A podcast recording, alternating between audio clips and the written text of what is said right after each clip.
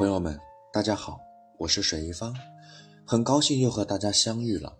这次我们要欣赏的是苏轼的作品《临江仙·夜饮东坡醒复醉》。夜饮东坡醒复醉，归来仿佛三更。家童鼻息已雷鸣，敲门都不应，倚杖听江声。长恨此身非我有，何时忘却营营？夜阑风静胡文平，小舟从此逝，江海寄余生。小舟从此逝，江海寄余生。苏轼的一生浮浮沉沉，在宋元丰三年，即公元一零八零年，他因乌台诗案折贬黄州，也就是今湖北黄冈，住在城南长江边上的临皋亭。后来又在不远处开垦了一片荒地，种上了庄稼，名之曰东坡，自号东坡居士，还在这里筑起屋来，名学堂。对于刚刚经受了一场严重政治迫害的苏轼来说，此时是劫后余生，内心一定是愤懑而痛苦的。但他并没有被痛苦压倒，而是表现出一种超人的旷达。一种不以世事萦怀的恬淡精神，有时不依盲觉出入于阡陌之上，有时月夜泛舟，放浪于山水之间。他从大自然之中寻求美的享受，领略人生的哲理。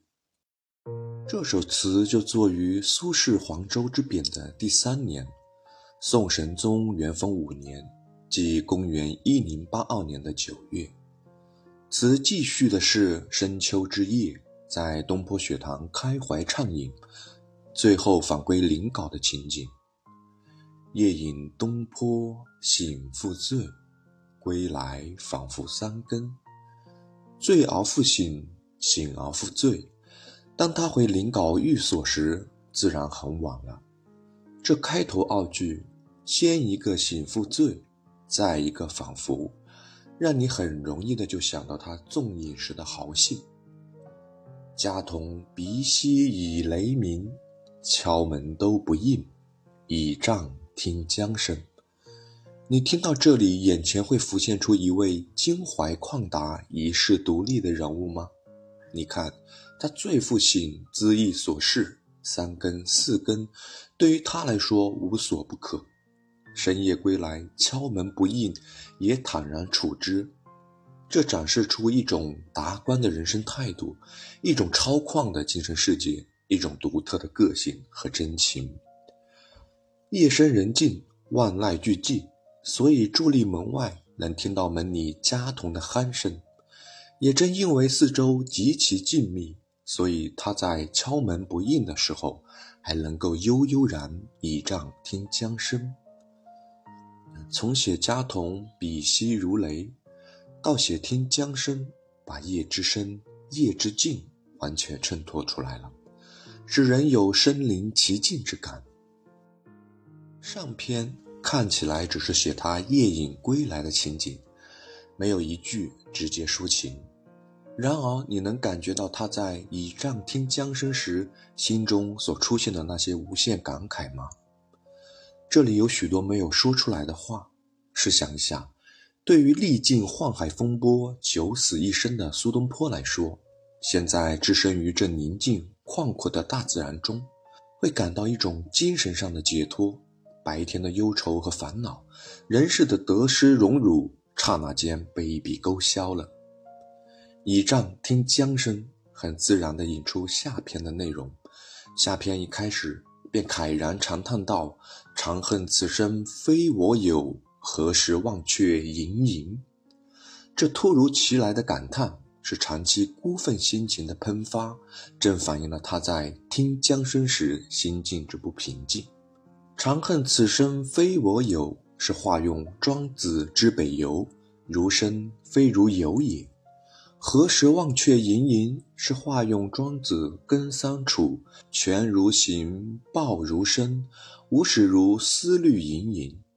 一个人的形体精神是天地自然所赋予，此生非人所自有，为人当守本分，保其生机，不要因世事而思虑百端，随其周旋忙碌。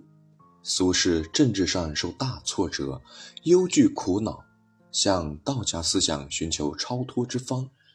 静夜沉思，豁然有悟：既然自己无法掌握命运，就当全身远豁。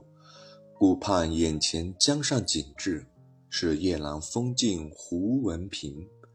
心与景会，神与物游，为如此静谧美好的大自然深深陶醉了。于是他情不自禁地产生脱离现实社会的浪漫主义的遐想，在静谧的夜中，独自在江岸边唱道：“小舟从此逝，江海寄余生。”他要趁此良辰美景，驾一叶扁舟，随波流逝，任意东西。他要将自己的有限融化在无限的大自然之中。苏东坡政治上受到沉重打击之后。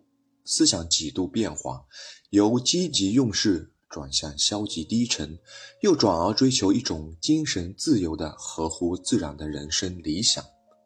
在他复杂的人生观中，由于杂有老庄思想，因而在痛苦的逆境中形成了旷达不羁的性格。小舟从此逝，江海寄余生，写得多么飘逸，又多么富有浪漫情调。这样的诗句，也只有从东坡磊落豁达的襟怀中才能流出。